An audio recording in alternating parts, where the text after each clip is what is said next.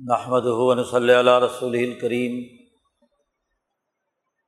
بعد فاعوذ باللہ من الشیطان الرجیم بسم اللہ الرحمن الرحیم قال اللہ تبارک و تعالی وکم اہلکنا من قریتم بطرت معیشتها وتلک مساکنہم لم تسکم من بعدہم اللہ قلیلا وکنہ نحن الوارثین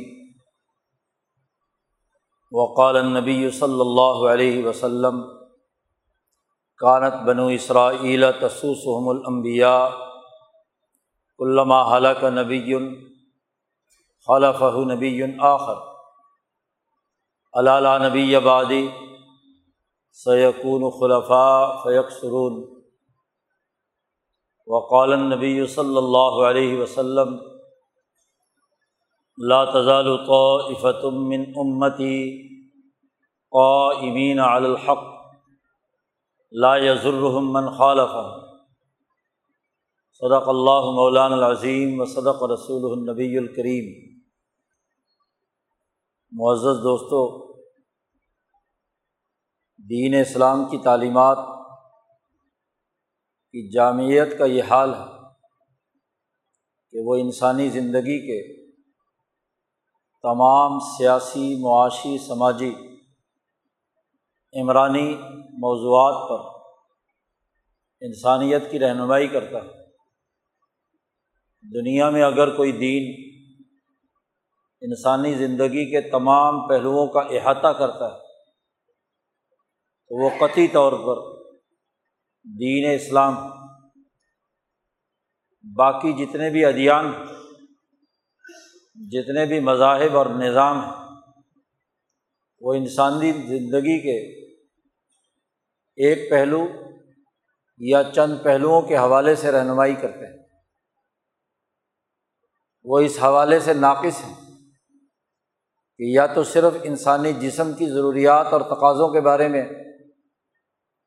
رہنمائی دیتے ہیں اور انسانی روح کے علاج معالجے اور اس کی ترقی اور ارتقاء کے لیے کوئی رہنمائی نہیں دیتے۔ یا ایسے رسمی مذاہب اور ادیان جو بذام خیش روح کی ترقی کے فرسودہ طریقوں کو بیان کرتے ہیں اور جسم کے تقاضوں کا سرے سے انکار کر دیتے ہیں۔ ان کے نزدیک سیاسی، معاشی اور سماجی معاملات مذہب کے دائرے سے خارج سمجھے جاتے ہیں۔ تو یہ دو انتہا پسندانہ مذاہب اور نظام حیات رہے۔ دنیا میں واحد دین جو اپنی تمام تر جامعت کے ساتھ پچھلے چودہ سو سال سے انسانیت کے سامنے ایک کامل مکمل پروگرام پیش کرتا ہے، وہ دین اسلام ہے۔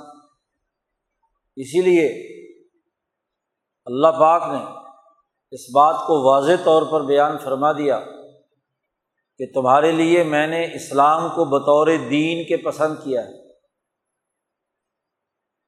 کہ اسلام ہی تمہارا دین اور یہ بھی واضح کر دیا کہ ان دین عند اللہ اسلام حقیقی دین اسلام ہی ہے۔ اس لیے کہ وہی دین اور نظام بہتر ہوتا ہے جو زندگی کے تمام شعبوں میں امن و سلامتی، توازن و اعتدال پیدا کرے۔ جس نظام میں، جس دین میں، کسی بھی ایک شعبے کے حوالے سے انتہا پسندی پائی جاتی ہو یا رد عمل کی صورت حال ہو، تو وہ دین کامل اور مکمل نہیں، بلکہ ناقص اور ادھورا ہے۔ انسانیت کی ترقی کے راستے میں رکاوٹ۔ یہ بات اچھی طرح سمجھنے کی ہے کہ دین اسلام جیسے انسانی روح کی تکمیل کے لیے، اس کی تہذیب کے لیے، اس کے نفسانی تقاضوں کو مہذب بنانے کے لیے ایک واضح اور مکمل پروگرام دیتا ہے طریقۂ کار وضع کرتا ہے۔ ایسے ہی انسانی جسم کے دنیا میں اچھی اور خوشحال زندگی بسر کرنے کے حوالے سے بھی واضح ہدایات، باقاعدہ ایک نظام اور طریقۂ کار نبی کرم صلی اللہ علیہ وسلم کی سیرت مقدسہ کی روشنی میں سامنے آتا ہے۔ انسان اس وقت تک عمل نہیں کر سکتا جب تک کہ اس کے سامنے عملی نظام اس کے سامنے نہ آئے اور وہ اس کے مطابق اپنی زندگی کو استوار کرنے کے لیے جد وجہد اور کوشش نہ کرے۔ معاشی تعلیمات بھی زندگی کے اہم ترین شعبوں میں سے بلکہ قرۂۂ عرض پر انسانی بقا کے لیے معیشت ایک بنیادی حیثیت رکھتی ہے۔ اس قرۂۂ عرض پر رہنے کے لیے انسان کو اپنے جسمانی تقاضوں کے حوالے سے معاشی وسائل درکار ہے ان وسائل کا صحیح اور منصفانہ استعمال کیسے اور کیوں کر ممکن ہے؟ اس پر تفصیل سے کتاب مقدس قرآن حکیم نے گفتگو کی ہے۔ نبی کرم صلی اللہ علیہ وسلم کی سیرت مقدسہ اس حوالے سے ایک پورا نظام حیات ہمارے سامنے واضح کرتی ہے۔ بلکہ قبل از نبوت سے لے کر رسول اللہ صلی اللہ علیہ وسلم کی تقریباً پینتالیس پچاس سال کی زندگی انسانوں کو انسان بنانے، انسانی معاشرہ درست خطوط پر استوار کرنے کے حوالے سے ایک کامل اور مکمل نظام جو صداقت و امانت، عدل و انصاف کی اساس پر ہے، اسے بیان کرتی ہے قرآن حکیم کی سینکڑوں آیات میں معیشت سے متعلق رہنمائی موجود ہے۔ اور ایسے ہی ہزاروں حدیثوں میں، احادیث نبویہ میں معیشت جیسے اہم ترین شعبے پر قرآن حکیم نے ہماری رہنمائی کی ہے۔ آپ صلی اللہ علیہ وسلم کی سیرت اور احادیث نے رہنمائی کی ہے۔ تو قرآن و احادیث جس شعبے میں رہنمائی کرتے ہیں، وہ جہاں دیگر بہت سے شعبے ہیں، سیاسیات سے متعلق، عمرانیات سے متعلق، وہیں معاشیات سے متعلق بھی اہم ترین شعبہ ہے۔ قومیں سیاسی طور پر کیسے ترقی کرتی ہیں، قوم بنتی کیسے ہے، بین الاقوامی سیاسی نظام کے بنیادی تقاضے اور اصول کیا ہیں؟ ہم کئی مہینے پہلے آٹھ دس خطبات سیاسی امور کی تشکیل پر اس پر گفتگو کر چکے کہ امبیا علیہم السلام قوموں کو زوال سے نکالنے، ان کی سیاسی شناخت پیدا کرنے، آزادی رائے کی اساس پر ایک قومی جمہوری حکومت قائم کرنے اور بین الاقوامی نظام قائم کرنے کے حوالے سے دین اسلام ہماری کیا رہنمائی کرے؟ یہ موسم جو جون کا آتا ہے، یہ معیشت کے حوالے سے بڑی اہمیت رکھتا ہے۔ خاص طور پر جب پاکستانیوں کے لیے جون کے مہینے میں اگلے پورے سال کے نام پر ایک بجٹ پیش کیا جاتا ہے۔ یوں تو پورا سال ہی بجٹ آتا رہتا ہے۔ لیکن ایک بڑا ایونٹ بجٹ کے حوالے سے، پورے ملک کی معاشی سرگرمیوں کے حوالے سے اس مہینے میں کیا جاتا ہے۔ گزشتہ ہفتے ہم نے پچھلے جمعے کو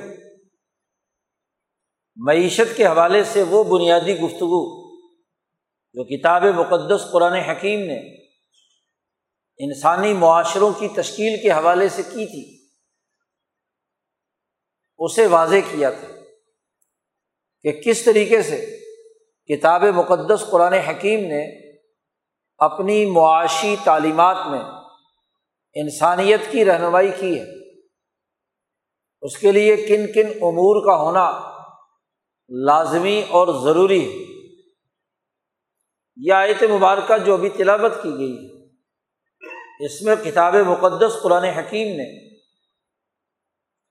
مکے کے اس معاشرے میں ظلم و ستم کے معاشی نظام کے پس منظر میں دنیا کی قوموں کے معاشی امور کے حوالے سے ایک واضح اور دو ٹوک بات ارشاد فرمائی ہے۔ اللہ پاک فرماتے ہیں کہ کم اہلکنا من قریتن، کتنی ہی بستیاں ہم نے تباہ و برباد کر دی، انہیں ہم نے تباہ کیا۔ اس لیے تباہ کیا کہ باطرت معیشت کہ وہ تکبر و غرور اور طبقاتی بنیادوں پر اپنی دنیا کا معاشی نظام چلا رہی تھی۔ جن کی معیشت میں تجبر، تکبر، ظلم نا انصافی اور انسان دشمنی رچ بس چکی تھی۔ ایک مخصوص طبقہ معاشی وسائل پر قابض تھا اور انسانیت پر مظالم ڈھا رہا تھا۔ ایسی بستیوں کو ہم نے تباہ و برباد کر دیا۔ کم حلقنا کتنی بستیاں ہم نے تباہ کی۔ اور اللہ پاک فرماتے ہیں کہ ہم کبھی کسی بستی کو ہلاک نہیں کرتے۔ وما کنہ مہلک القرا اللہ و اہلحا ظالمون۔ ہم کبھی کسی بستی کو تباہ و برباد نہیں کرتے۔ جب تک کہ وہاں کے رہنے والے ظالم نہ ہوں۔ ایک سبب بیان کیا ہے قوموں کی تباہی کا۔ اس کے ظالم طبقات۔ اور دوسری اہم ترین بات بیان فرمائی ہے کہ ہم اس وقت تک بھی تباہ نہیں کرتے۔ جب تک کہ ان بستیوں کے مرکز اور دارالحکومت میں، ام القرا میں جب تک ہم اپنا کوئی پیغمبر یا پیغمبر کا نائب نہ بھیج دیں اور حجت تمام نہ کریں۔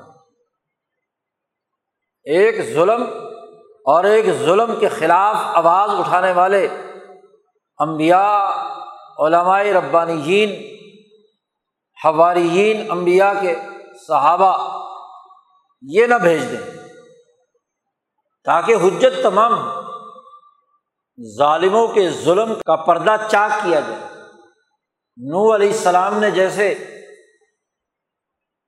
انسانی معاشرے میں ظلم کی معیشت قائم کرنے والے انسانوں کے ظلم کا پردہ چاک کیا۔ جن کی نظر میں انسان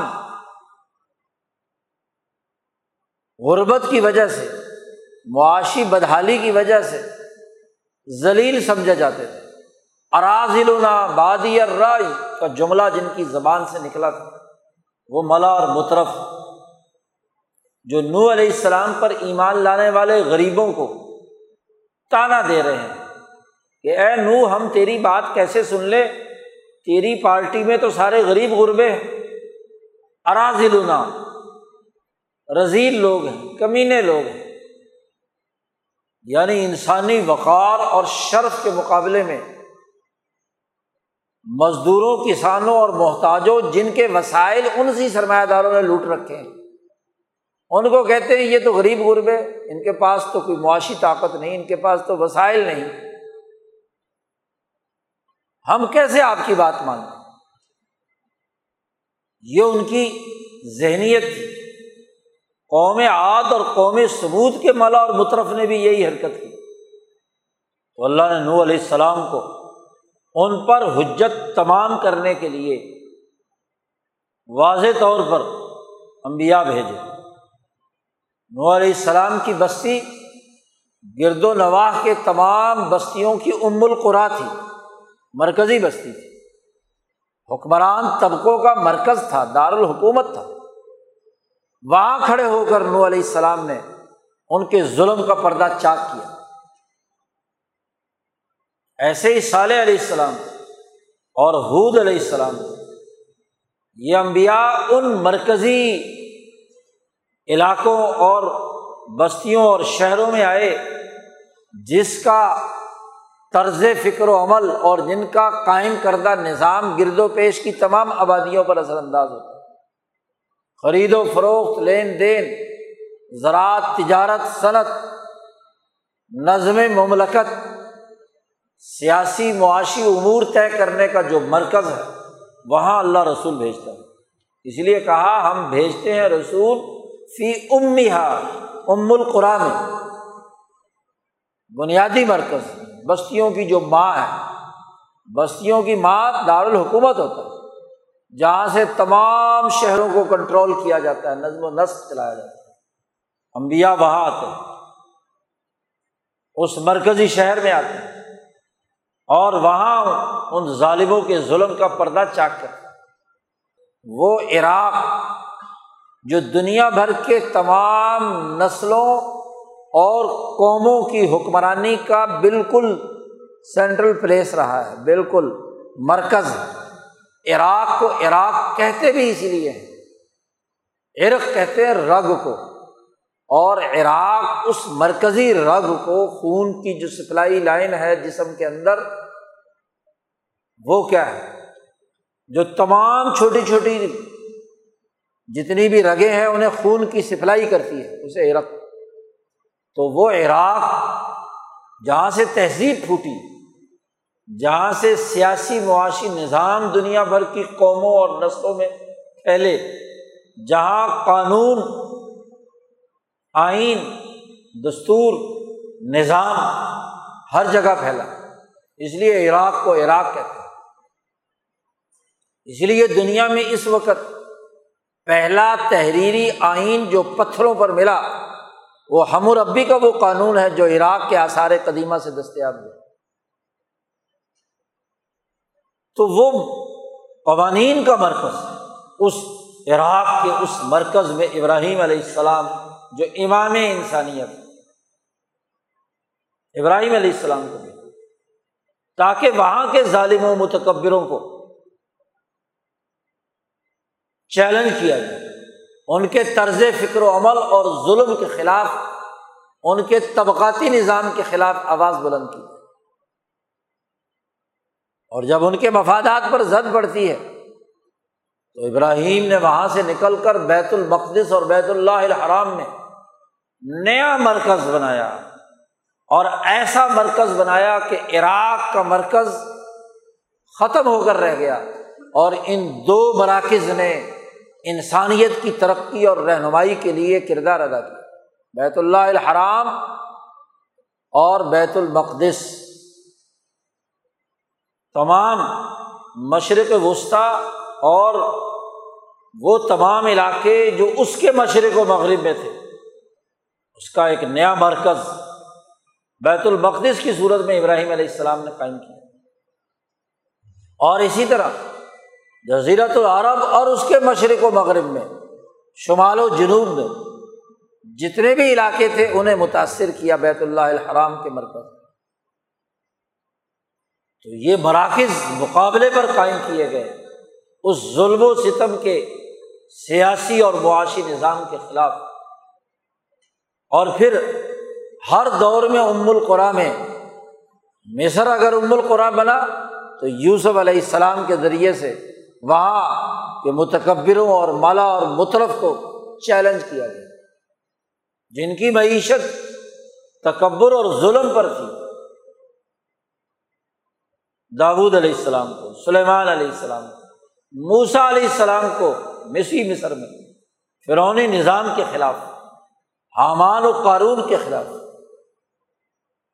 اور پھر عیسیٰ علیہ السلام اور آخر میں دنیا کے ان ظالموں اور متکبروں کے مقابلے پر ام القرا مکت المکرمہ میں حضرت محمد مصطفیٰ صلی اللہ علیہ وسلم کو بھیجا۔ مکے والوں سے کہا جا رہا ہے کہ کم الکنا تاریخ دیکھو۔ قرآن کہتا ہے، تم جاتے ہو شام کے سفر پر بکے والو، تو کیا گزرتے نہیں؟ قوم آد و سمود پر آنے والے عذاب کے کھنڈرات میں سے۔ کیا تمہیں معلوم نہیں کیسے فرعون غرق ہوا؟ مصر سے تمہارے معاشی تعلقات ہیں۔ تم ادھر جاتے ہو، تمہیں یہ تاریخ معلوم نہیں؟ کہ کس طریقے سے ہم نے فرونی نسل اور اس کے طبقاتی نظام کو دریائے نیل میں غرق کیا؟ تم سفر کر کے یمن جاتے ہو۔ تمہارے قافلے تجارتی سردیوں میں ادھر کے علاقے میں جاتے ہیں۔ یمن میں۔ کیا تمہیں معلوم نہیں تبا اور ہمیر کے وہ کہانیاں جب ان کی قومیں تباہ و برباد ہوئی کس طریقے سے کیا ہے؟ نیست و نابود کر دیا گیا۔ کیوں؟ باتی رت معیشت ان تمام قوموں کے اندر سب سے بڑی خرابی کیا تھی؟ بطر کہتے ہیں تکبر کو اطراہٹ کو، طبقاتی نظام کو، اطراف کو۔ تناعم بالحرام۔ حرام مال سے اپنے لیے معاشی وسائل حاصل کر رہے تو جو اپنی معیشت کے اندر ظالم تھے، متکبر تھے، ہم نے ان بستیوں کو نیست و نابود کر دیا۔ کم حالت اتنی بے شمار بستیاں ہیں کہ انہیں گنتی میں بھی نہیں لایا جا سکتا۔ کم حالت نہ کتنی ہی بستیاں۔ اور ہم اسی وقت انہیں تباہ کرتے ہیں جب وہ ظالم ہوتے ہیں۔ اس کے علاوہ نہیں۔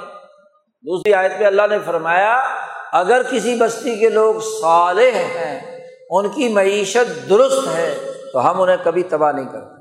حالانکہ اسی بستی کو کرتے ہیں جو ظالم ہوتے ہیں۔ معیشت میں ظلم کرنے والی ہوتی ہے اس بستی کو ہم تباہ و برباد کرتے ہیں۔ ختم کر دیتے ہیں۔ نبی کرم صلی اللہ علیہ وسلم پر یہ مکہ میں صورت نازل ہوتی ہے۔ اور اس سے پہلے اللہ تبارک و تعالیٰ نے اس صورت القصص میں فرعون کا ہاں جی حامان کا قصہ بیان کیا ہے کہ کیسے موسا علیہ السلام نے ان کے تکبر اور تجبر کا مقابلہ کیا۔ یہ ساری باتیں بیان کر کے مکے والوں سے کہا، یہ تاریخ تمہارے سامنے نہیں ہے۔ آج تم بھی ظلم کا نشان بن چکے ہو۔ تو یا تو باز آ جاؤ، ورنہ تمہاری بستی تباہ و برباد کر جائے بستی تباہ کرنے کا مطلب بستی والے ان کو تباہ و برباد کر دیا نبی اکرم صلی اللہ علیہ وسلم کی آمد کے بعد اب عذاب کا طریقہ یہ نہیں ہے کہ بستی اٹھا کر الٹ دی جائے یا اس کی عمارت پر پتھروں کی بارش کر کے تباہ و برباد کر دیا جیسے قوم عاد و سمود کے لیے ہوا تھا، یا لوت علیہ السلام کی بستی پر ہوا تھا۔ اب بستیوں کی تباہی بستی والوں کے ساتھ ہوگی۔ عمارتیں رہیں گی، آبادیاں رہیں گی، شہر رہیں گے، لیکن شہری نہیں ہوں گے۔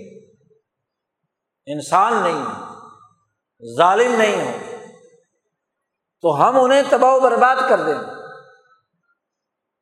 ظلم کے نظام کو توڑنا ہے۔ عمارتوں سے کوئی بدلا لینا تو نہیں۔ مکے پہ جو اس وقت حکمران طاقت تھی، ابو جہل کی قیادت میں۔ ان کو ہلاک کیا۔ بدر سے لے کر فتح مکہ تک ان کے سیاسی معاشی سسٹم کے ملا اور مترفین کو راستے سے ہٹا دیا۔ یہ بنیادی کام ہوا۔ تو قرآن نے پہلے ہی ان کو تنبی کی کہ تمہاری معیشت کی خرابی کی وجہ سے تم عذاب کے مستحق اس کا مطلب یہ ہوا کہ کسی سوسائٹی پر ہلاکت اور تباہی سوسائٹی والوں پر، افراد پر تب عذاب آتا ہے جب ان کا معاشی نظام، معاشی سسٹم، معاشی طریقۂ کار عام انسانیت کے لیے تباہ کن ہو اسی کو نبی کرم صلی اللہ علیہ وسلم نے کیسر و کسرا کو خط لکھتے ہوئے فرمایا تھا کہ فعین ابئی تھا فن علیہ کا اسمل عریسی اگر تو نے اس ظلم و ستم کے اس نظام کو ختم کر کے اسلام قبول نہ کیا، سلامتی کا یہ نظام قبول نہ کیا، تو ان کاشتکاروں پر ظلم کے گناہوں کی سزا تجھے ضرور دیں گے ہم۔ کیسر و کسرا کو راستے سے ہٹائیں گے۔ معاشی ظلم کی وجہ سے، کسانوں پر ظلم کی وجہ سے، کاشتکاروں پر ظلم کی وجہ سے، مزدوروں پر ظلم کی وجہ سے۔ اس پوری تاریخ کو، قرآن حکیم کی اس پوری تاریخ کو اور اس آیت مبارکہ کی حقیقت کو حضرت الامام شاہ ولی اللہ دہلوی رحمۃ اللہ علیہ نے چند جملوں میں بیان کر دیا۔ کسی ملک کی معیشت، کسی ملک کا بجٹ، کسی ملک کا معاشی نظام، اس میں انسانیت کی تباہی اور بربادی کب ہوتی ہے؟ ریاستیں کیوں ٹوٹتی ہیں؟ اقوام کیوں تباہی سے دو چار ہوتی ہیں؟ انسانیت کس وقت اپنے غلط اعمال کی وجہ سے انسانی لبادے سے نکل کر حیوانیت کے دائرے میں داخل ہوتی ہیں۔ اس حوالے سے امام شاہ ولی اللہ نے حضرت نو علیہ السلام سے لے کر رسول اللہ صلی اللہ علیہ وسلم تک اور رسول اللہ صلی اللہ علیہ وسلم کے بعد گیارہ سو سال کی تاریخ کو سامنے رکھ کر گیارہ سو سینتالیس ہجری میں جو شاہکار کتاب شاہ صاحب نے حجرت اللہ البالغ لکھی، اس میں خلاصہ بیان کیا۔ یہ جو بطیرت معیشت جو قرآن نے کہا ہے، یہ جو معیشت کے اندر تکبر، تجبر، ظلم اور نا انصافی ہوتی ہے، اس کی حقیقت کیا ہے؟ تو شاہ صاحب فرماتے ہیں، کسی سوسائٹی کی تباہی کے اس زمانے میں رسول اللہ صلی اللہ علیہ وسلم سے لے کر اب تک اور آنے والے زمانے میں دو چیزیں فساد کا سب سے بڑا ذریعہ بنتا کسی ملک کا بجٹ، کسی ملک کا معاشی نظام، جب ان دو اصولوں پر، دو باتوں پر استوار ہو جائے تو سمجھ لو کہ پوری سوسائٹی میں فساد پیدا ہو۔ اس وقت امبیا کے طریقے پر، اس ظلم کے ماحول اور اس معاشی نظام کے خلاف آواز بلند کرنا امبیا کے فریضے کی تکمیل کرنا۔ دو چیز شاہ فرماتے احد ہوا ان میں سے ایک بنیادی بات یہ ہے کہ تزیق ہم بیت المال۔ یا تادو تکسب بالعخذ من ہو پہلی بات، حکمران طبقہ ملک کے قومی خزانے میں تنگی پیدا کر دے۔ ٹوٹ پڑے سارے کے سارے ملکی قومی دولت کو لوٹنے کے لیے۔ اور حکمران طبقے عادت بنا لیں یا اتادو ان کی عادت بن جائے کہ تکسب بالعخذی من ہو ان کا پیشہ بن جائے کہ انہوں نے قومی خزانے کو لوٹنا ہے۔ لوگ پیشہ کرتے ہیں اور پیشوں کی حقیقت شاہ صاحب نے اگلے اصول میں بیان کیا اتکسب یا پیشہ، وہ تین ہی ممکنہ ہے بس۔ زراعت، صنعت اور تجارت۔ اصل اور حقیقی معاشی سرگرمیاں اور تخلیقی کام جس سے کسی شہر میں افادیت پیدا ہوتی ہے اور انسان کی کسی نہ کسی معاشی ضرورت کو وہ پورا کرتا ہے یا وہ زراعت سے وابستہ ہے۔ کہ اس نے اس چیز کو اپنی محنت اور مشقت سے اگایا اس میں یہ اہلیت اور صلاحیت پیدا کی کہ وہ انسان کی بھوک مٹائے، انسان کے جسم کے لیے لباس تیار کرے، انسان کے رہنے سہنے کے لیے وسائل مہیا کرے۔ لکڑی بنے گی تو دروازے، کھڑکیاں اور انسان کی چھت، شتیروں کی پہلے تو ہوتی تھی، بالوں کی ہوتی تھی، اس کے اوپر جو کچھ ڈالا جاتا تھا، کھجور کے پتے یا چٹائیاں یا جو بھی، وہ بھی نباتاتی تھی۔ تو کاشتکار انسانی جسم کی ضروریات میں سے کھانے، پینے، زراعت کا جب لفظ آتا ہے ایگریکلچر کا، تو تمام وہ چیزیں جو زمین میں وسائل رکھے ہوئے ہیں، ان کو استعمال میں لانے۔ قدرتی وسائل۔ حتیٰ کہ روشنی بھی۔ پانی بھی۔ ان تمام چیزوں کو انسانی استعمال میں لانا جانور پالنا بھی، بھیڑ بکریاں پالنا بھی، دودھ پیدا کرنا بھی، اون پیدا کرنا بھی، یہ سارے زراعت کے شعبے ہیں۔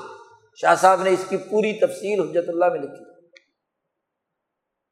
تو تخلیقی سرگرمی بہترین پیشہ یا زراعت ہوگا اور یا صنعت و حرفت ہوگا۔ کہ آپ اس پیدا شدہ قدرتی چیز میں کوئی ایسی افادیت پیدا کریں کہ جو انسان کی کوئی نہ کوئی ضرورت پوری کر رہا ہے۔ لکڑی سے فرنیچر بنائے، دستیاب مادی وسائل سے انسانیت کے لیے کوئی صنعتی چیز تیار کرے اور اس را میٹیریل کو تبدیل کر کے انسانی فائدے کے لیے کوئی نہ کوئی اس میں ویلیو ایڈ کرے۔ دوسری چیز۔ اور تیسری چیز، کاشتکار کی پیدا کردہ صنعت سے پیدا کردہ وسائل کو۔ آپ ایک شہر سے دوسرے شہر، ایک علاقے سے دوسرے علاقے، اس کو اپنی دکان پر لا کر بیچنے کی تجارت کریں، تاجر طبقہ اتجار المتحرفہ۔ تین لفظ شاہ صاحب نے استعمال کیا اصل پیشے یہ ہے بس۔ ان پیشوں کے تحفظ ہی کے لیے، ان کو سروس مہیا کرنے کے لیے، ان کے ساتھ معاونین ذیلی شعبے ان شعبوں میں ایک حکومت اور ریاست، عسکری یا انسانی زندگی کی تحفظ اور امن کے لیے داخلی سیکورٹی فورسز یہ یہ بے شک اصولی طور پر کوئی تخلیقی سرگرمی نہیں ہے۔ تخلیقی سرگرمیاں کرنے والے تاجروں، کاشتکاروں اور صنعتی کردار ادا کرنے والے لوگوں کی جان، مال، عزت، آبرو کا تحفظ کرنا ہے۔ کوئی باہر سے حملہ آور ہو تو فوجی اور عسکری قوت دفاع کرے کہ یہاں اس بستی میں بسنے والے تاجروں کو، ان کے مفادات کو کوئی غزل نہ پہنچے۔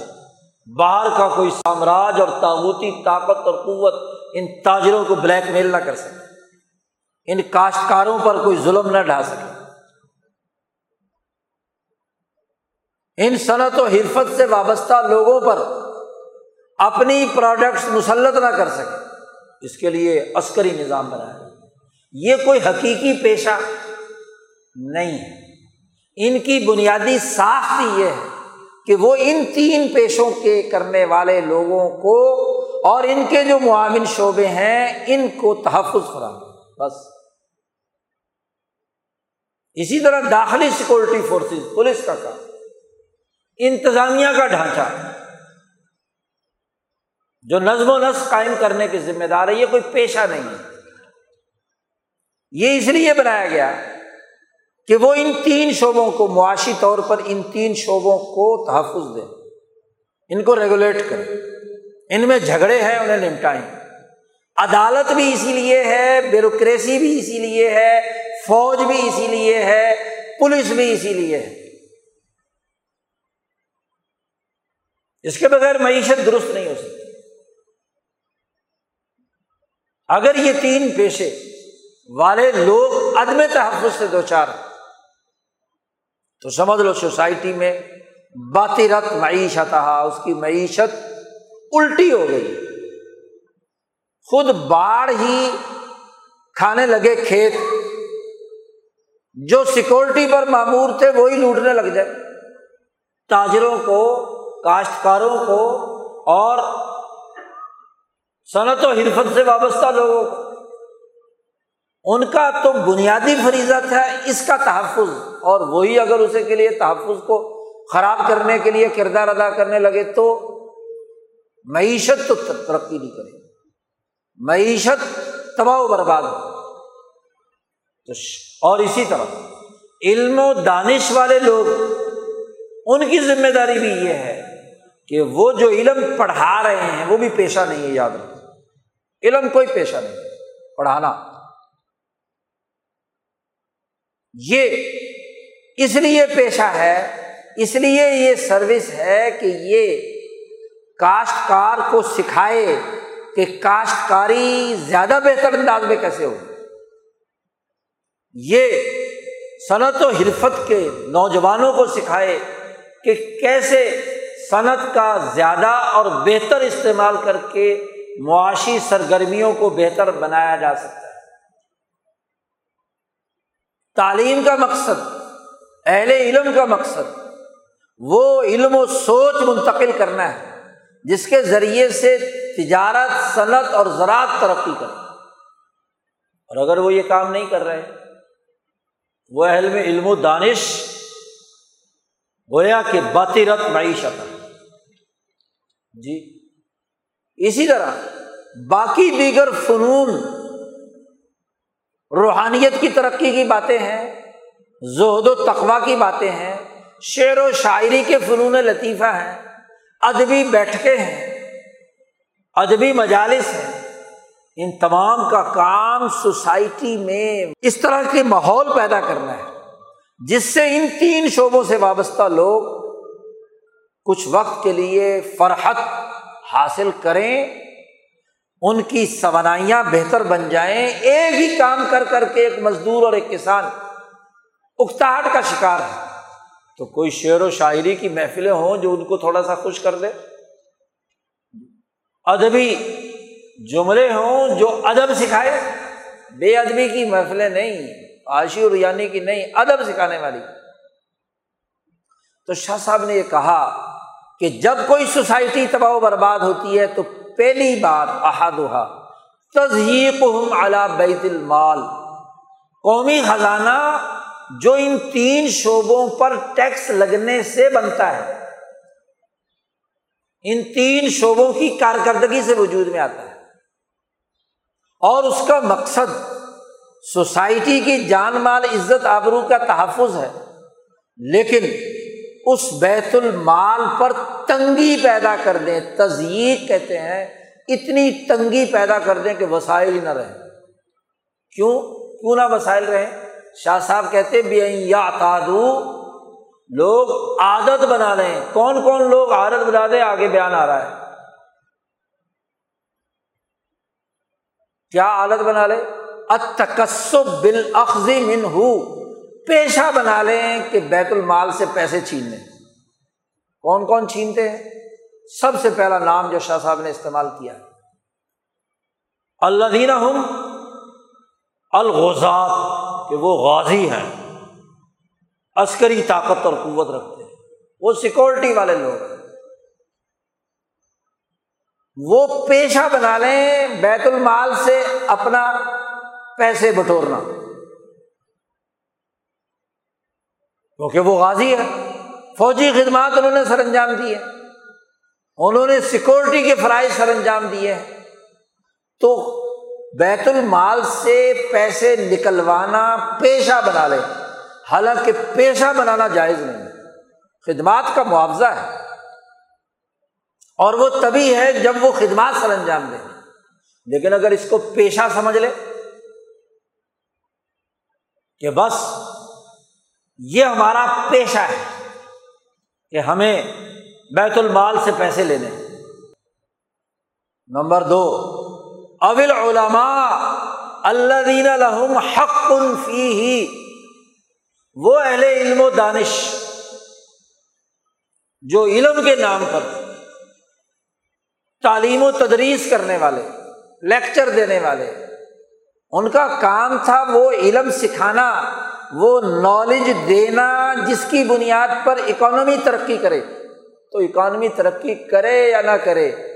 انہوں نے تو کیا ہے، علم بانٹنے کے نام پر، علم پڑھانے کے نام پر چاہے جعلی علم دینا پڑے، فرزودہ علم دینا پڑے۔ اور اس کی بنیاد پر سرکاری تنخواہیں کھانی ہیں۔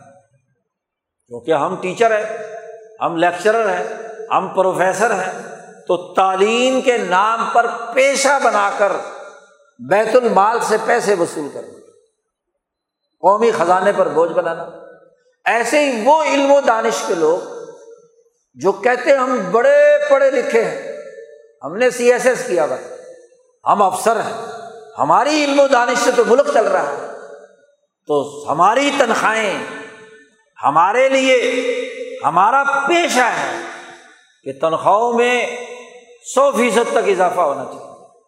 وہ اہل علم و دانش جو پارلیمنٹ میں بیٹھے ہوئے ہیں، ٹکے کا، زراعت کا کام نہیں کرتے، تجارت کا کام نہیں کرتے، صنعت کا کام نہیں کرتے، وہ پیشہ بنا لیا انہوں نے۔ کہ جی ہم پارلیمنٹ کے ممبران ہیں، ہم قانون ساز ہیں۔ ہم آئین اور دستور کے محافظ ہیں۔ یہ اس کے اندر شامل ہے اسی طریقے سے وہ اہل علم و دانش جو عدالتوں کی کرسیوں پر بیٹھے جی ہم انصاف فراہم کرنے کے لیے، ہمارا علم اور فضل یہ ہے کہ ہم آئینی ماہر ہیں، ہم قانونی ماہر ہیں، ہم لوگوں میں انصاف بانٹتے ہیں، تو ہمارا حق ہے۔ قانون ہمیں زبانی یاد ہے، ہم قانون میں معاونت کرتے ہیں، تو ان کا پیشہ۔ یہ العلماء کے اندر اللہ دین الحم حق فی ہی وہ کہتے ہیں ہمارا حق ہے۔ اور اب تو ماشاء اللہ علماء میں ایک اور طبقے کا اضافہ ہو گیا۔ صحافت کے بزرگ جمہر جو کیا ہے؟ کہتے ہیں ہم لوگوں کو کیا ہے؟ ایجوکیٹ کر رہے ہیں، جھوٹی خبر پھیلا کر، بریکنگ نیوز دے کر۔ وہ بھی کہتے ہیں ہم علم و دانش ہے، قلم کے مزدور ہیں۔ جعلی نام رکھ لیا۔ قلم کی مزدوری کیا ہوتی ہے؟ جی تمام وہ علم و دانش کے شعبے سے وابستہ مذہبی رہنما، جن کا کام تھا معیشت کے حقائق سمجھانا، جن کا کام تھا ان شعبوں کو تعلیم و تربیت دے کر ترقی دینا۔ وہ بجائے ترقی دینے کے یا تو مقدرات کی کہانیاں سناتے ہیں یا پیری مریدی کی کرامات سناتے ہیں، اس کے نام پر پیسے بٹورتے ہیں۔ اگرچہ شاہ صاحب نے ایسے لوگوں کا الگ سے تذکرہ بھی کیا۔ تو شاہ صاحب نے کہا کہ یہ وہ لوگ ہیں جو بیت المال سے پیسے بٹورنے کو پیشہ بنا لیتے ہیں، پیشہ ور لوگ۔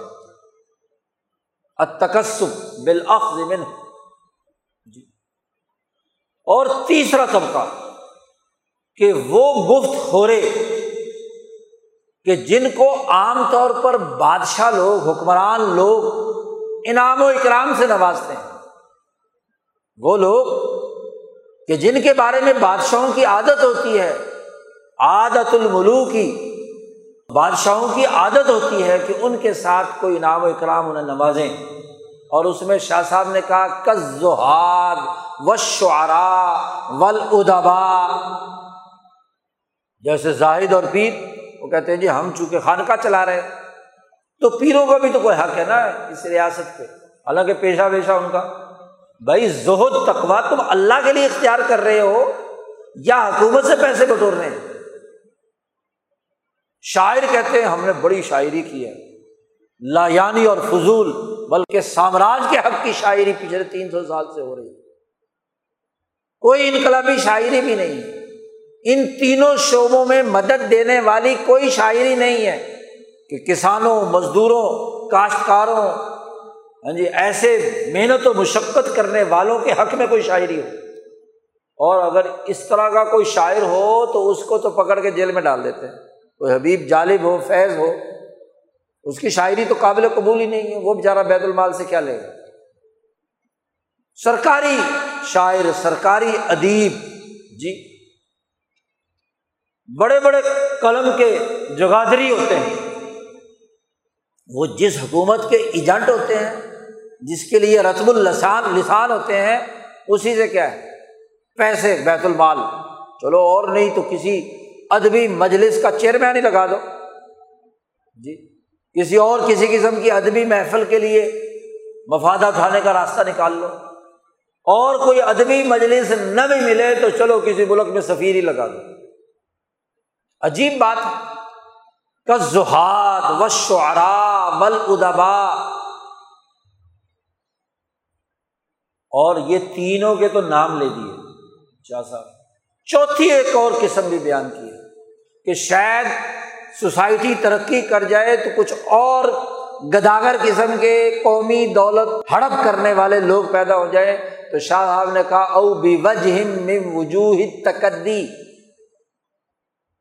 اور کوئی بھی شکل جس سے بغیر کام کاج کیے ہوئے، بغیر کوئی سوسائٹی، کوئی تخلیقی سرگرمیوں کے قومی خزانے پر بوجھ بن جائے۔ شاہ صاحب کہتے ہیں، عجیب لوگ ہیں، یہ ایسے پیشہ ور گداگر ہیں کہ ان کے نزدیک سوسائٹی کی قومی مسلحت پیش نظر نہیں ہوتی، صرف پیشہ ہوتا چونکہ ہم سیکورٹی کے ذمہ دار ہیں، چونکہ ہم تعلیم و تربیت کے ذمہ دار ہیں، چونکہ ہم صحافت کے نمائندے ہیں، چونکہ ہم عدالتی افسر ہیں، چونکہ ہم کیا ہے بیوروکریٹ ہیں۔ اس لیے تنخواہ تو ہمارا حق ہے، کام کریں یا نہ کریں۔ حالانکہ یہ عہدے تخلیق کیے گئے تھے، کسی ریاست کے لیے ضروری اور ناگزیر ہے کہ وہ مسلحت بال مدینہ جی وہ اس مملکت اور اس ریاست کی جو سیاسی، معاشی اور انتظامی قومی مسلطیں ہیں، ان قومی مسلطوں کو پورا کرنے کے لیے انہیں رکھا گیا تھا۔ وہ مسلطیں تو پوری نہیں ہوتی۔ شاہ صاحب نے کب کہا؟ سترہ سو سینتالیس میں۔ مغلوں کے زمانے کا زوال کا زمانہ ہے۔ جی۔ اور انگریزوں کے تسلط کے بعد تو باقاعدہ انہیں اصولوں پر نظام استعمال کر دیا۔ جی۔ آپ اندازہ لگائیے۔ تو وہ مملکت اور ریاست کی مسلط کا کوئی کام نہیں کرتے۔ نہ حقیقی علم بانٹتے ہیں، نہ حقیقی انصاف فراہم کرتے ہیں، نہ حقیقی صحافت کرتے ہیں۔ لیکن پیشہ ہے۔ اب چونکہ پیشہ بن گیا، تو تنخواہ حکومت کو خواہ نخوائی دینے ہیں۔ بجٹ میں سب سے زیادہ حصہ ان تمام کا ہے۔ انتظامی اخراجات ہیں، فوجی اخراجات ہیں، عدالتی اخراجات ہیں، بیوروکریسی کے اخراجات ہیں، ہر طرح کے۔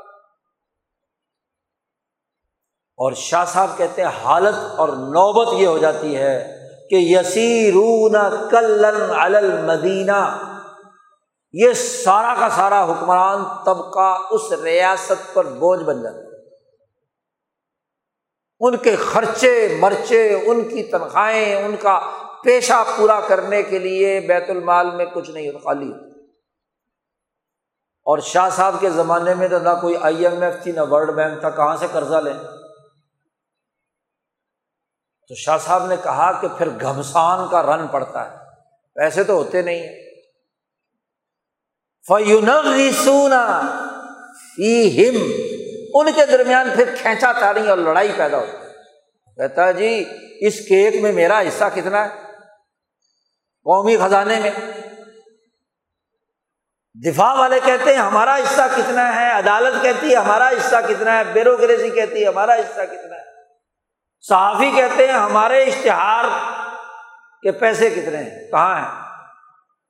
ممبران پارلیمنٹ کہتے ہیں ہمارا حصہ کہاں ہے؟ ہماری تنخواہیں بڑھائی کہ نہیں بڑھائی؟ سرکاری افسران کہتے ہیں ہمارا حصہ کہاں تو یہ ایک دوسرے پر بوجھ بن کر ایک دوسرے سے جھگڑتے ہیں۔ اور اب تو ماشاء اللہ ہاں جی پچھلے پچاس، ساٹھ، ستر سالوں سے جب سے آئی ایم ایف اور ورلڈ بینک بنا انہیں کہا لڑو نہیں۔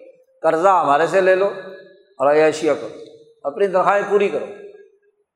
ان مفاد پرست طبقات کے تمام خرچے مرچے پورے کرو۔ قرضہ لے لو اور چڑھاتے رہو ملک پر۔ اس زمانے میں تو ایسا مسئلہ نہیں تھا۔ ہندوستان بر عظیم پاک و ہند دنیا کی سب سے زیادہ ترقی یافتہ معیشتوں میں سے تھا۔ دنیا کے کل معاشی وسائل کا پچیس فیصد ہندوستان میں تو ہندوستان کو کہیں سے قرضہ لینے کی ضرورت نہیں تھی۔ جی اپنے ہی وسائل لیکن اس پر لوٹ مار کرنے والے کیا؟ شاہ صاحب کے زمانے میں اورنگزیب عالمگیر کے بعد وہ خزانہ جو اورنگزیب کے دوران اتنا بھرا ہوا تھا قومی خزانہ کہ اگر چھ مہینے تک بیت المال کا ایک کونا تولتے رہے تو وہ بھی پورا نہیں تولا گیا۔ سونے چاندی سے بھرا ہوا۔ وہ لٹتے لٹتے لٹتے لٹتے سترہ سو تین میں اورنگزیب کا انتقال ہوا ہے۔ اور سترہ سو سینتالیس میں شاہ صاحب یہ کتاب لکھتے ہیں حجت اللہ۔ صرف چالیس پچاس سال میں جو یکے بعد دیگرے آنے والے رنگیلے حکمران تھے، ان کے زمانے میں لوٹنا شروع ہو گیا۔ جی۔ اور انگریزوں کی آمد تک پھر بھی پچیس فیصد دولت کا مالک خزانہ۔ جی یعنی لوٹنے کے باوجود بھی۔ تو شاہ صاحب نے کہا، ایک فساد کا سبب تو یہ ہے کہ حکمران طبقہ قومی وسائل میں، بیت المال میں اس طریقے سے ٹوٹ پڑے کہ پیشہ بنا لے۔ اور کام کوئی نہ کرے۔ سوسائٹی اور ریاست۔ ایک دوسرے پر بوجھ ہو، پیسے کھائیں۔ ایک۔ شاہ صاحب کہتے ہیں کہ خزانے میں پیسے کہاں سے آئیں گے؟ دنیا بھر کا مسلمہ اصول ہے کہ ٹیکس لگے۔ جو اس ریاست کے لیے تجارت، صنعت وغیرہ کا کام کر رہے ہیں، ان کے تحفظ کے لیے یہ سارے ادارے بنائے گئے۔ ہیں تو ان کی تنخواہیں کون دیں گے؟ وہ کاشتکار دے۔ جی اس کا ٹیکس ہوگا نا، کیونکہ اس کی تجارت ترقی کر رہی ہے۔ اس کی زراعت ترقی کر رہی ہے۔ اس کی صنعت و حفت ترقی کر رہی ہے۔ اس تحفظ کی وجہ سے، اس انتظامی ڈھانچے کی وجہ سے، اس عدالتی نظام کی وجہ سے، اس علم و دانش کے فروغ کی وجہ سے۔ تو دنیا بھر میں ٹیکسیشن کے بغیر کوئی ملک چلتا نہیں ہے۔ ترقی اس کے بغیر ہو نہیں سکتی، نظم نفس چل نہیں سکتی تو شاہ صاحب کہتے ہیں، فساد کا دوسرا بڑا سبب یہ ہے کہ ضرب الذرائع بھی ثقیلا بھاری ٹیکس لگانا۔ الزراعی و تجاری ول بھاری ٹیکس لگانا جو اصل میں پیشے ہیں۔ جو اصل میں تخلیقی کام کر رہے ہیں۔ اور وہ زراعت پیشہ ہے، تجارت پیشہ ہے، اور وہ صنعت و حرفت والا ہے جو محنت اور مشقت کر رہا ہے، جو تخلیقی کام کر رہا ہے۔ اس پر بھاری ٹیکس لگا دیے جائیں۔ کیوں؟ بیت المال میں قومی خزانے میں پیسہ آئے گا ٹیکسوں سے۔ اور جب بیت المال یا قومی خزانے پر اسے لوٹنے والے مسلط ہو جائیں اور پیشہ بنا لیں، تو پیسے کہاں سے آئیں گے؟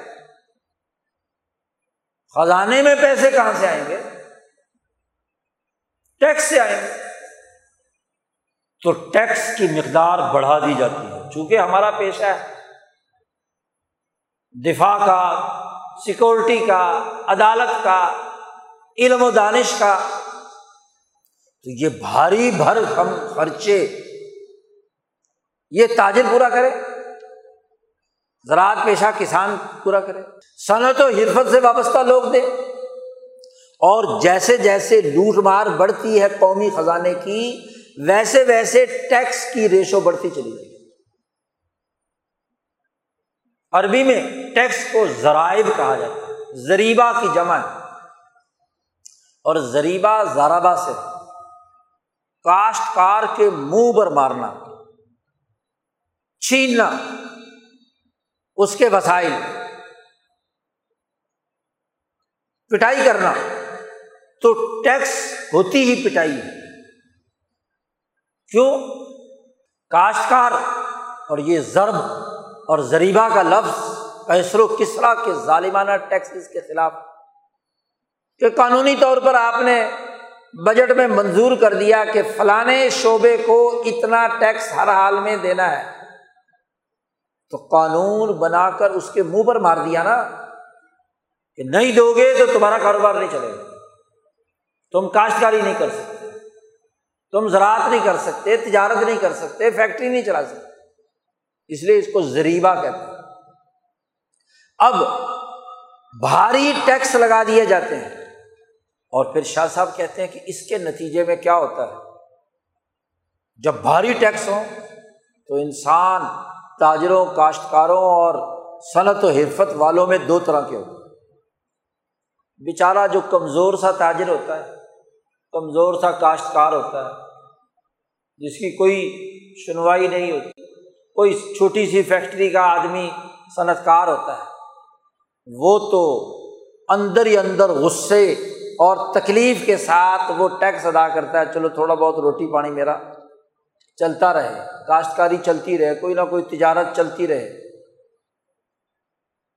اور وہ ایسا ایسا اس حالت پر پہنچ جاتا ہے کہ وہ انسان نہیں رہتا گدا اور بیل کی طرح کام کرنے پر مجبور ہوتا چوبیس چوبیس گھنٹے کام کرتا ہے گدے کی طرح۔ اور جیسے بیل جتا ہوا ہوتا ہے، مالک اس کو اوپر کوڑے برسا رہا ہوتا ہے اور وہ دوڑ رہا ہوتا ہے۔ یا اونٹ چل رہا ہوتا ہے ہل چلانے کے لیے، باقی کاموں کے لیے، تو وہ ایک جانور بنا ہوا وہ جو حکومتی مشینری ہے، اس کی گاڑی کو دھکیلنے کے لیے وہ جانور کی طرح اسے کھینچ رہا ہوتا جی۔ چونکہ اس کے پاس کوئی طاقت نہیں ہے۔ اس کے بعد جو کوئی وسیلہ ہے بھی، تو وہ ٹیکس کلیکٹر آ کر چھین کر لے جاتا ہے۔ اور ایک ایسا طبقہ ان تینوں میں جو ہوشیار قسم کا ہوتا ہے، یا طاقتور ہوتا ہے۔ اس نے اپنا مافیا بنا لیا۔ کاشتکاروں میں جو جاگیردار اور وڈیرے ہیں، وہ ماشاء اللہ طریقۂ کار اپناتے ہیں کہ اب حکومت کو ٹکے کا ٹیکس، خالی جھوٹی ریٹرن پیش کرنی ہے، قانون ہی نہیں بننے دینا۔ تاجر ہے، طاقتور ہے، تو وہ بھی یہی کام کرتا شاہ صاحب کہتے ہیں کہ پھر کیا ہوتا ہے؟ جو تو طاقتور ہوتا ہے تمن شدید وہ اپنی طاقت کو استعمال کر کے مقابلہ کرتا ہے اور ایک ٹکے کا ٹیکس نہیں دیتا۔ بلکہ الٹا ٹیکس کے نام پر خود بیت المال پر بوجھ بن جاتا چونکہ جی میں تجارت کر رہا ہوں، ایکسپورٹ کر رہا ہوں، لہذا مجھے سبسڈی دی جائے۔ بھائی احسان کر رہا ہے تو کس بنیاد پر تجھے سبسڈی دی جائے؟ جی کاشتکار، جو جاگیردار اور وڈیرا ہے، وہ ایک ٹکے کا ٹیکس قومی خزانے میں جمع نہیں کرا۔ صنعت کار ہے، وہ الٹا ریفنڈ کے نام پر پیسے قومی خزانے سے لوٹ لیتا ہے اور پھر اگر اس کے یار بیلی بن جائیں وہ پہلے تین بندوں میں سے کوئی جی ان کے ساتھ اس کے تعلقات استوار ہو جائے تو شاہ صاحب نے کہا کہ یہ ان تاجروں صنعت کاروں اور کسانوں میں دو طبقے بن گئے۔ عام انسانیت بیچاری کمزوری کی وجہ سے ٹیکس دینے پر مجبور ہے گدے بیل کی طرح کام کرتی ہے۔ اور جو ان میں مفاد پرست، جس جس سے جوڑ ہو جائے۔ کسی جاگیردار کا، کسی پیر صاحب سے، کسی تبلیغی مولوی سے، کسی کیا ہے طاقتور کسی اس سے رابطہ ہو جائے تو سارے ٹیکس معاف۔ کسی صنعت کار کے، کسی تاجر کے، کسی مہا مولوی سے تعلق ہو جائے، مولانا سے تعلق ہو جائے، تو بس ہر چیز معاف، کوئی ٹیکس ویکس نہیں۔ تو گٹھ جوڑ کر لیتے ہیں۔ ان تینوں طبقوں کے مافیاز اور وہ جو لوٹنے والے مافیاز، ان کا گٹھ جوڑ کب تجزیہ کر رہے ہیں؟ آج سے تین سو سال پہلے شاہ ولی اللہ صاحب یہ تجزیہ کر رہے ہیں۔ سترہ سو سینتالیس سے لے کر آج دو ہزار بائیس۔ تو اس پورے دورانیے میں آپ شاہ صاحب کی اس بات کو دیکھیں، قرآن و سنت کے خلاصے سے، انسانی معاشرے کی سوسائٹی کے پورے عمل سے، اس پورے تین سو سال میں انسانیت کے لیے جو کچھ ہوتا رہا بالخصوص انگریزوں کی آمد۔ چلو جی مغلوں کے زمانے میں تو ملکی دولت تھی، ملک کے اندر ہی معاملہ تھا۔ اگر کوئی شہزادہ لوٹ کسوٹ کرتا تھا تو اس کو دولت یہیں رکھنی پڑتی تھی۔ سرکولیشن نہیں ہوتی اس کے خلاف شاہ صاحب نے فکوک النظام کی بات کی ہے۔ اور جب یہ خزانہ پچیس فیصد دولت لٹ لٹا کر یورپ پہنچ گئی اور آپ کے پاس صرف دو فیصد اس خطے کی دولت رہ گئی، یہاں کی زراعت، تجارت، صنعت کو نچوڑ لیا اور یورپ میں اور دنیا کے دوسرے سرمایہ دار ملکوں میں منتقل کر دیا گیا۔ اب ہم سے کہا کہ خرچہ پانی چلانا ہے، تو قرضوں کی معیشت قائم کرو۔ پیسے لے لیا کرو۔ کسی دجال قسم کے شاطر معیشت دان نے جو امریکی وزیر خزانہ تھا، اس نے یہ پورا ایک I M A, World Bank, GATT معاہدات کے تین معاہدے بنا کر ریاستوں اور قوموں کو غلام بنا لیا۔ اور کہا کہ جب بھی تمہیں ضرورت ہو تو پیسے لے لیا کرو، قرضہ چڑھتا رہے گا، چلو سود دیتے رہے سود کے نام۔ اب آپ بتائیے کہ جب کسی ریاست میں یہ صورت حال ہو تو وہ باقی کیسے رہے گی؟ باتی رت معیشت کی تشریح۔ امام شاہ ولی اللہ دہلوی نے اپنی اس بات میں فرمایا اور پھر ایک بڑی اہم بات فرمائی اس دوسرے اصول کو بیان کرتے ہوئے کہ ریاستیں تبھی کامیاب ہوتی ہیں کہ جب انما تسلح المدینہ بال جوایت جملہ، قومیں اور مملکت تبھی اچھے طریقے سے ترقی کرتی ہیں جب ٹیکس کی مقدار بہت ہی کم ہو، بہت ہی تھوڑی ہو۔ کیوں؟ بھائی، اصل تخلیقی سرگرمی تو یہ ہے، اس کے تحفظ کے لیے باقی ادارے۔ تو تحفظ کا خرچہ جو ہے، وہ کم سے کم ہونا چاہیے نا۔ کم سے کم فوج ہو، کم سے کم پولیس ہو، کم سے کم عدالت ہو، کم سے کم انتظامی ڈھانچہ ہو کم سے کم قانون ساز ہو، کم سے کم صحافی ہو۔ اس لیے شاہ صاحب نے ایک بڑا جملہ فرمایا کہ کسی ریاست کے لیے بنیادی کام یہ تین ہیں۔ اس کی مثال ایسا ہے جیسا کہ کھانا، روٹی، سالن اور جو بھی چیزیں اس میں استعمال ہوتی ہیں۔ اور انتظامیہ، بشمول فوج، پولیس بیوروکریسی اور پڑھنے پڑھانے والے سب ملا کر شاہ صاحب کہتے ہیں ان کی مقدار آٹے میں نمک کے برابر ہونی چاہیے۔ کل مل ہی فام شاہ صاحب نے جملہ لکھا کہ ول جو حفاظت کرنے والے ہیں، انتظامی ڈھانچہ چلانے والے ہیں، ان کی مقدار ایسے ہی ہونی چاہیے جیسے کھانے میں نمک۔ کتنا نمک ڈالتے ہو، چٹکی معمولی سی، اور اب تو ڈاکٹروں نے کہہ دیا کہ نمک زیادہ ڈال دو تو کھانا زہر ہو جاتا ہے بلڈ پریشر ہائی ہو جاتا ہے۔ تو انتظامیہ کا نمک زیادہ ہو تو پورے بائیس کروڑ لوگوں کا بلڈ پریشر ہائی ہوگا یا نہیں؟ جی۔ یا نمک ہی نمک ہو۔ ہاں جی۔ آج ذرا شاہ صاحب کی اس بات کے تناظر میں دو سو سال انگریز کے اور پچہتر سال یہ، ان پورے تین سو سال کا جائزہ لیں تو انگریز کے ظالمانہ نظام میں جو دین اسلام کے مقابلے پر سامراج نے بنایا تھا، تو وہاں یہ تینوں پیشے تباہ کر دیے، ہندوستان کی تجارت تباہ کر دی، صنعت تباہ کر دی۔ اسی طرح زراعت تباہ کر دی زرخیز ترین ملک کی زراعت تباہ و برباد کر دی صنعت و حرفت سے وابستہ بنگال کا اچھا مل مل بنانے والے ان کے انگوٹھے کاٹ دیے گئے۔ تباہ کر دی دستکاری۔ اسی طرح جو تاجر ہیں، ان کی تجارت تباہ کر دی۔ جب آپ نے پابندی لگا دی تو یہاں کا تاجر کام نہیں کر سکتا۔ حتیٰ کہ خود انگریزوں نے ریلوے کا نظام بنایا۔ لوکو موٹو انجن بنانے کے لیے یہاں لاہور میں فیکٹری لگائی، کلکتہ میں لگائی۔ اور جب تعلیم و تربیت سے یہاں کے انجینئرس نے، یہاں کے ورک فورس نے نیا انجن بنانے کا طریقہ سیکھ لیا تو پابندی لگا دی کہ انجن یہاں نہیں بنا سکتے۔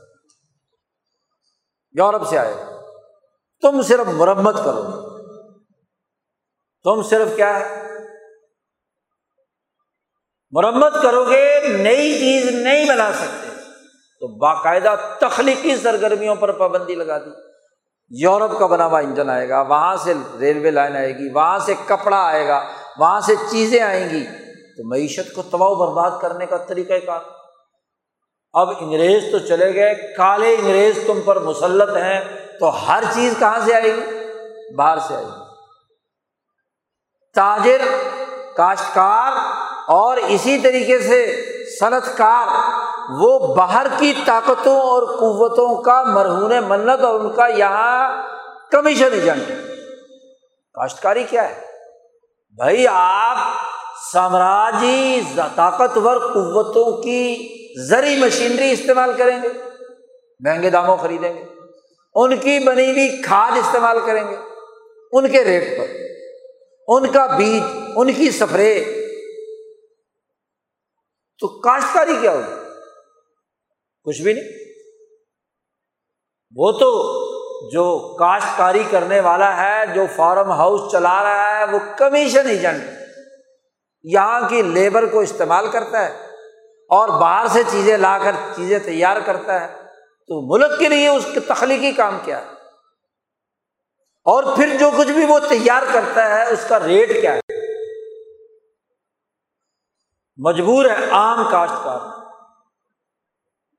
کہ وہ ان کی قیمت، منہ مانگی قیمت پر کھاد خریدے، بیج خریدے اور پیسٹیسائڈ خریدے اور پھر فصل بھی انہیں کے سامنے، کمیشن ایجنٹوں کے سامنے رکھ دے کہ لو، تم میری فصل کی قیمت لگاؤ کہ کس بھاؤ تم نے لینی جی۔ چھوٹا، صنعت و حرفت سے وابستہ صنعت کار کیا؟ صنعت اپنی نہیں، صلاحیت اپنی نہیں، باہر سے تمام صنعتیں آئیں گی، ان کو چلانے کے لیے آپ کی لیبر صرف کام کرے گی۔ اور اس کی سرکولیشن ہو رہی ہے، اس کا پرافٹ اس مشینری بنانے والی طاقتوں اور جن کے قرضے لے کر بینکوں سے جو لگائی گئی ہے سارا سود تو وہ وصول کر دے بیچاری لیبر کو کیا ہے؟ کچھ بھی نہیں۔ بھوکس یہی حال کیا ہے؟ تجارت کا۔ ہے تجارتی مافیا ہے۔ باہر سے چیزیں لا کر یہاں بیچ رہے دوسروں کی مارکیٹ بنے ہوئے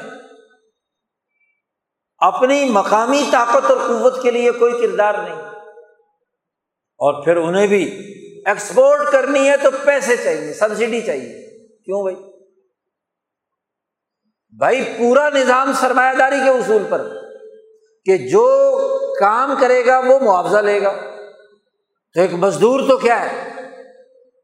محنت کرے اور جو بھی مارکیٹ میں قیمت ہو وہ دے۔ تو تم بھی کمپٹیشن میں آؤ نا۔ سبسڈی کا کیا مطلب؟ وہ کاشتکار بھوکا مر جائے اور ان کے لیے مخصوص لوگوں کے لیے مخصوص قسم کی سبسڈی، سرمایہ دار نظام کا چکر۔ تو دین اسلام معیشت کے جو بنیادی تصورات واضح کرتا ہے، وہ حقیقی اور صحیح ہے اور جب ان تصورات کی خلاف ورزی جو بھی کرے، تو باطرت معیشت یہ معیشت کے اندر وہ تباہی اور بربادی ہے جس کی وجہ سے قومیں ہلاک ہیں۔ اس لیے اللہ نے فرمایا کہ ہم بستیوں کو تبھی ہلاک کرتے ہیں جب وہ ظالم ہوتے ہیں۔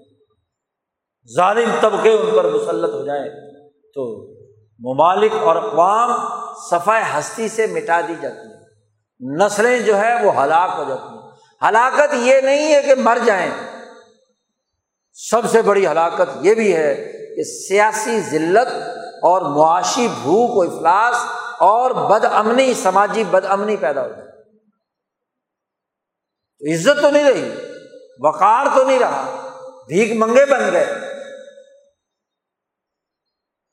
تو جسے سرمایہ داری نظام کہا جاتا ہے، وہ یہی ہے کہ حکومتی، انتظامی، عسکری، سیکورٹی، عدالتیں اور علم یہ تمام طبقے مل کر پیشہ بنا لے اور ریاستوں کے وسائل پر قابض ہو جائے اور جو حقیقی پیشے ہیں، زراعت، تجارت، صنعت، ان کی اکثریت تباہ ہو جائے، ان میں سے تاجر صنعت کار اور اسی طریقے سے کاشتکار وہ زندہ رہے جو ان طبقوں کے ساتھ ملی بھگت کر یہ ہے سرمایہ داری نظام کی حقیقت۔ پچھلے تین سو سال سے تم پر یہ سرمایہ داری نظام مسلط ترتیب الٹ گئی۔ کہ جو ڈکٹو ہے، کام نہیں کرتا، وہ خزانے پر وسائل لوٹنے کا لیے پیشہ بنا لیا اسے قومی خزانہ، بین الاقوامی خزانہ۔ بھائی، قوموں کی ریاستیں جہاں جہاں سرمایہ داری نظام ہے، وہاں دیکھ لو۔ اور جہاں اس سرمایہ داری پر قدغن ہے، جس درجے میں بھی، وہاں یہ صورتحال نہیں ہے۔ ابھی ہاں جی وہ جو ملکوں اور قوموں کی افراد زر کی جو ہاں جی تفتیش کر کے رپورٹ جاری کرتا ہے، سرمایہ داروں کا ہی بنایا ہوا ادارہ ہے۔ اس کی رپورٹ ابھی چھپی ہے۔ سب سے زیادہ کم، بہت ہی کم جس ملک کے اندر افراد زر یا قیمتوں کی مہنگائی کا معاملہ سب سے کم رہا ہے وہ چین۔ باقی سارے ملکوں کی لسٹ دی ہے، ان تمام کے اندر پچھلے دو سال میں مہنگائی بڑھتی بڑھتی بڑھتی ریڈ زون میں داخل ہو گئی۔ کیوں؟ جب پیشہ لوٹ کھسوٹ کو بنایا جائے گا، حکومت کنٹرول اور اس کی وجہ بھی وہ خود لکھتا ہے ادارہ کہ وہاں کی حکومت پبلک سیکٹر کو بھی اور سرکاری سیکٹر کو بھی قیمتوں کے تعین کے تمام تر معاملات حکومت متعین مہنگائی یا حقیقی طور پر اضافہ تنخواہوں میں، چیزوں میں اشیا میں کتنا ہوگا؟ مادر پدر آزاد نہیں ہے کہ طاقتور ہلکے اپنی مرضی سے کام کریں۔ اس نے اپنی معیشت کو کنٹرول کیا۔ ریاستوں کی حکومتیں اسی مقصد کے لیے ہوتی ہیں۔ یہ نہیں کہ جو چاہے من مرضی کرتا رہے، مفادات اٹھائے۔ مدینے کے بازار میں عمر فاروق کی طرف سے نمائندہ موجود ہوتے۔ حکیم ابن نظام کہتے ہیں میں کشمش کا میں نے ایک ڈھیر خریدا۔ ابھی سودا ہوا تھا۔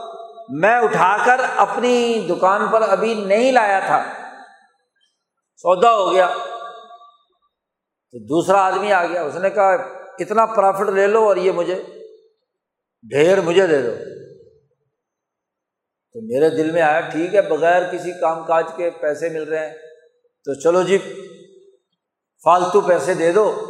تو میں ارادہ کر ہی رہا تھا، تو پیچھے سے ایک آدمی نے میرے کو نہیں ماری پسلی میں نے جو دیکھا تو عمر فاروق کا نمائندہ درا لیے کھڑا تھا۔ انہوں نے کہا، خبردار، تم یہ بیچ نہیں سکتے۔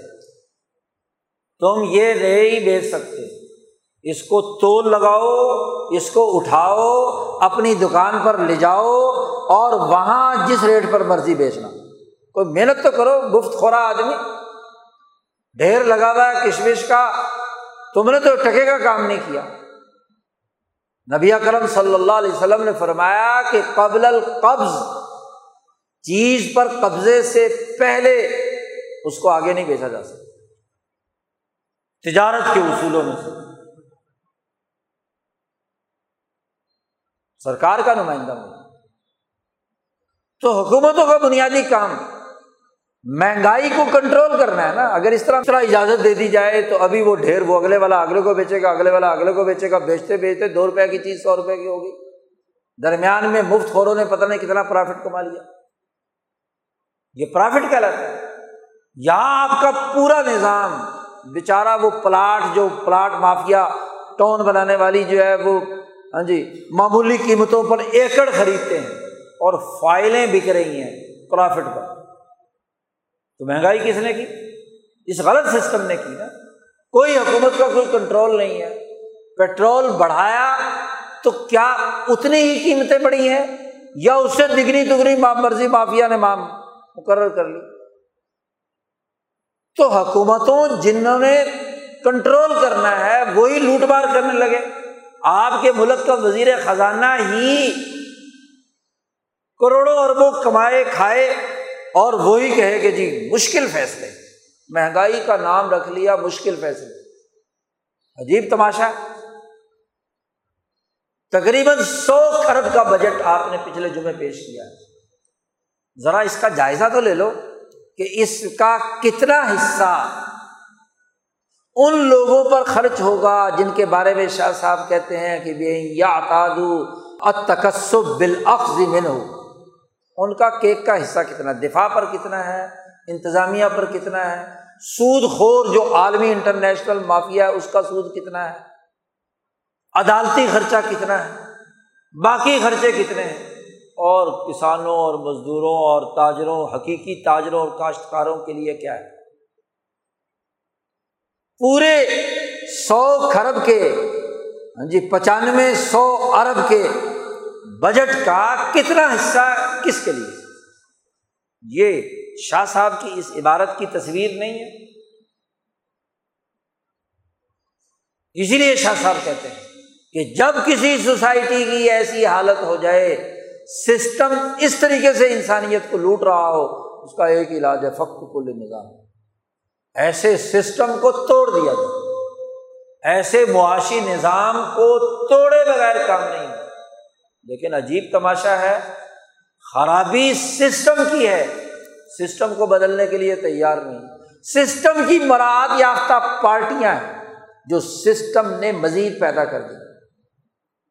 عجیب بات، یہ طبقے تو تھے ہی تھے۔ فوج ختم نہیں کی جا سکتی، پولیس ختم نہیں کی جا سکتی، عدالت کا ادارہ تباہ نہیں کر دیا جا سکتا۔ ہاں جی تعلیم و تربیت کا شعبہ ختم نہیں کیا جا سکتا، صحت کا شعبہ ختم نہیں کیا جا سکتا۔ وغیرہ۔ اب ایک نیا جمہوریت کے نام پر ایک طبقہ پیدا کر لیا، جس کو کہتے سیاسی لیڈر۔ سیاست کے نمائندے، سیاسی پارٹیاں۔ ان پارٹیوں کا صرف کام کیا ہے؟ کہ اس سرمایہ داری نظام کے لیے بیساکیاں فراہم اور سیاسی پارٹی کا دائرۂ کار کیا ہے؟ کہ پارلیمنٹ میں جائے۔ اس سرمایہ دار پارلیمنٹ میں بیٹھے کہ ادھر بیٹھے یا ادھر بیٹھے؟ حکومتی بینچوں پر بیٹھے یا اپوزیشن کے بینچوں پر بیٹھے؟ دونوں جگہ پر بیٹھ کر اس سرمایہ داری نظام کے تحفظ کے لیے کام کرنا ذرا پچہتر سالوں کی سیاسی پارٹیوں کے کرداروں کو تو دیکھو۔ اسی لیے اس پارلیمنٹ کے تمام لوگ اپنے مفادات میں اکٹھے۔ ان کا بل پاس ہونا ہو؟ ان کی تنخواہیں بڑھنی ہو تو کوئی اپوزیشن اور حکومت کا فرق نہیں ہوتا۔ تو ایک نیا مافیا وجود میں آ گیا جو ان بادشاہوں کے زمانے میں نہیں تھا۔ سیاسی پارٹی۔ اور پھر وہ سیاسی پارٹیوں کا ایک جمگٹا کوئی تیرہ جماعتوں کا اتحاد ہے تو کوئی چار جماعتوں کا اتحاد ہے تو کوئی پتہ نہیں کتنی جماعتوں کا اتحاد ہے۔ اتحاد بھی مافیاز کی بنیاد پر۔ اور ان کے لیے لازمی شرط یہ ہے کہ وہ اس الیکشن کمیشن میں رجسٹرڈ ہوں گے جو سرمایہ داری نظام کے مفادات کے تحت بنایا گیا اور اس الیکشن کو کنٹرول کرنے والی اتھارٹی کا غلام ہے۔ اس کے تحت رجسٹر ورنہ الیکشن نہیں لڑ سکتا۔ سیاست نہیں کر سکتا۔ ملکی قوم و مفاد کے لیے کام نہیں کر سکتا۔ سیاست پر گفتگو نہیں کر سکتا۔ سیاسی حقائق نہیں بیان کر سکتا تو ایک نیا مافیا وجود ہے۔ اب سیاسی پارٹیاں کہتی ہیں کہ جی ہمارا بھی خزانے میں حصہ ہے۔ ہمیں بھی دو۔ وہ ممبر اسمبلی نہ بھی ہو تو تب بھی سو سو بندوں کا پروٹوکول اور پولیس اور اس کے لیے سب کچھ مقرر کی جاتی ہے۔ اس لیے کہ سیاسی پارٹی کا سربراہ۔ پھر حکومت سے بھی چلے جائیں۔ سابق وزیر اعظم ہے، سابق صدر ہے۔ سابق چیف جسٹس ہے، سابق فلاں فلاں فلاں فلاں ہر صوبے کا ہے۔ اس کے خرچے وہی کے وہی جب حاضر سروس کیا مطلب؟ تو قومی خزانے پر ایک بہت بڑا بوجھ یہ، اب رو رہے ہیں جی پینشن نہیں پوری ہوتی، فلانا نہیں پوری ہوتی، اس کا خرچہ نہیں پورا ہوتا، اس کو ختم کرو، اس کو ختم کرو۔ تو یہ ظلم کا معاشی نظام موجود ہے۔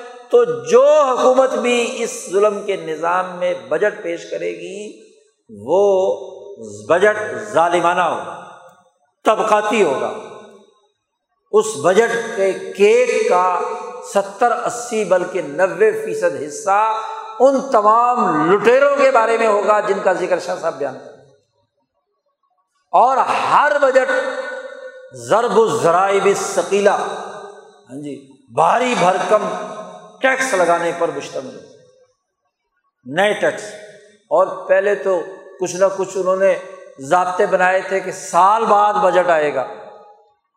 اب انہوں نے ہر پانچ دس دن کے بعد بغیر بجٹ کے بھی جی بجٹ جاری ہوتا ہے۔ ٹیکس لگتے ہیں۔ پہلے کوئی نہ کوئی حیا اور شرم ہوتی تھی کہ کوئی ٹیکس لگایا جائے گا تو چلو جی پارلیمنٹ سے منظور کرائیں۔ اب اس کی بھی ضرورت نہیں۔ اتھارٹیاں بنا دیں۔ وزیر اعظم صاحب کو اختیار ہے سمری جائے گی اور دستخط ہو جائے گی۔ کہ جی کیا ہے؟ آج رات بارہ بجے۔ اور مزے کی بات یہ ہے کہ ایسے لٹیرے جب کوئی اور حکومت رات بارہ بجے نافذ کرے تو کہتے رات کے اندھیرے میں عوام پر ڈاکہ ڈالا گیا۔ اور خود بھی رات کے بارہ بجے ڈاکہ ڈالا۔ کہاں گئے وہ بیانات؟ جو سرمایہ داری نظام کا بجٹ وہ کبھی بھی انسان دوست نہیں ہو سکتا۔ جب تک کہ یہ ریشو نہیں بدلتی۔ یہ جو شاہ صاحب نے بات بیان کی ہے، ولی اللہ فکر کی اس اساس کو نہیں سمجھیں گے۔ تو آپ بجٹ کا تجزیہ نہیں کر سکتے۔ اس کے حقائق نہیں جان سکتے۔ کہ اس کے وسائل کی اور عجیب بات آمدنی تو ٹیکس سے آنی تھی۔ اور یہاں آمدنی کسے شمار کیا جا رہا ہے قرضے کو۔ آئی ایم ایف نے اتنا قرضہ دے دیا، سعودی عرب نے اتنے پیسے دے دیے ہاں جی چین نے اتنے پیسے دے دیے۔ قرضہ بھی آمدنی ہوتی ہے کبھی دنیا میں۔ یہ نیا تماشا۔ جی۔ تو اس سے بڑا ظلم کیا ہوگا؟ تو شاہ ولی اللہ کا فکر، وہ عقل و شعور دیتا ہے، جس سے آپ معاشی سرگرمیوں کا بھی بخوبی تجزیہ کر سکتے ہیں، حقائق کا تجزیہ کرتے ہیں۔ یہ وہ عقل و شعور ہے جو امام شاہ ولی اللہ دہلوی کی خصوصیت ہے۔ قرآن کے مجموعی مطالعے سے، احادیث کے مجموعی تحقیق و تجزیے سے اور ہزار بارہ سو سالہ انسانی تاریخ کے تعلیم و تربیت شاہ صاحب نے الخیر القصیر میں جملہ لکھا ہے۔ عقل و شعور تب بڑھتا ہے کہ جب تم تاریخ سے سبق حاصل کرو۔ شاہ صاحب نے کہا، اللہ ترا کیا تو نہیں دیکھتا ہے ترکوں کی تاریخ؟ ہاں جی ملکوں اور قوموں کی تاریخ۔ تو تاریخ پڑھے بغیر تجزیہ نہیں ہو سکتا۔ اور یہ تاریخ جن بنیادی اثاثی اصولوں کو بیان کر رہی ہے نو علیہ السلام سے لے کر اب تک کی ریاستوں میں وہ یہی بنیادی حقائق ہیں، یہی شاہ صاحب کا کمال ہے کہ وہ انسانی معاشروں کے تجزیے سے وہ بنیادی اثاثی اصول، عقل و شعور کے حوالے سے اخذ کرتے ہیں جس سے اپنے گرد و پیش کے حقائق کا تجزیہ کیا جا سکتا ہے۔ تو بجٹ کا تجزیہ ولی اللہ اصول پر اس تناظر میں کیا جائے تو دودھ کا دودھ پانی کا پانی سامنے آ جائے۔ اللہ تعالیٰ ہمیں قرآن حکیم احادیث نبویہ اور ان سچے اولیاء اللہ ولی اللہ سلسلے کے ان بزرگوں کے عقل و شعور کو سمجھنے کی توفیق عطا فرمائے۔ ان اصولوں کو اپلائی کرنے کی توفیق عطا فرمائے۔ گرد و پیش کے معاشرے کو حقائق کے تناظر میں دیکھنے کی توفیق عطا فرمائے۔ وہ آخر داوانہ الحمد للہ رب العالم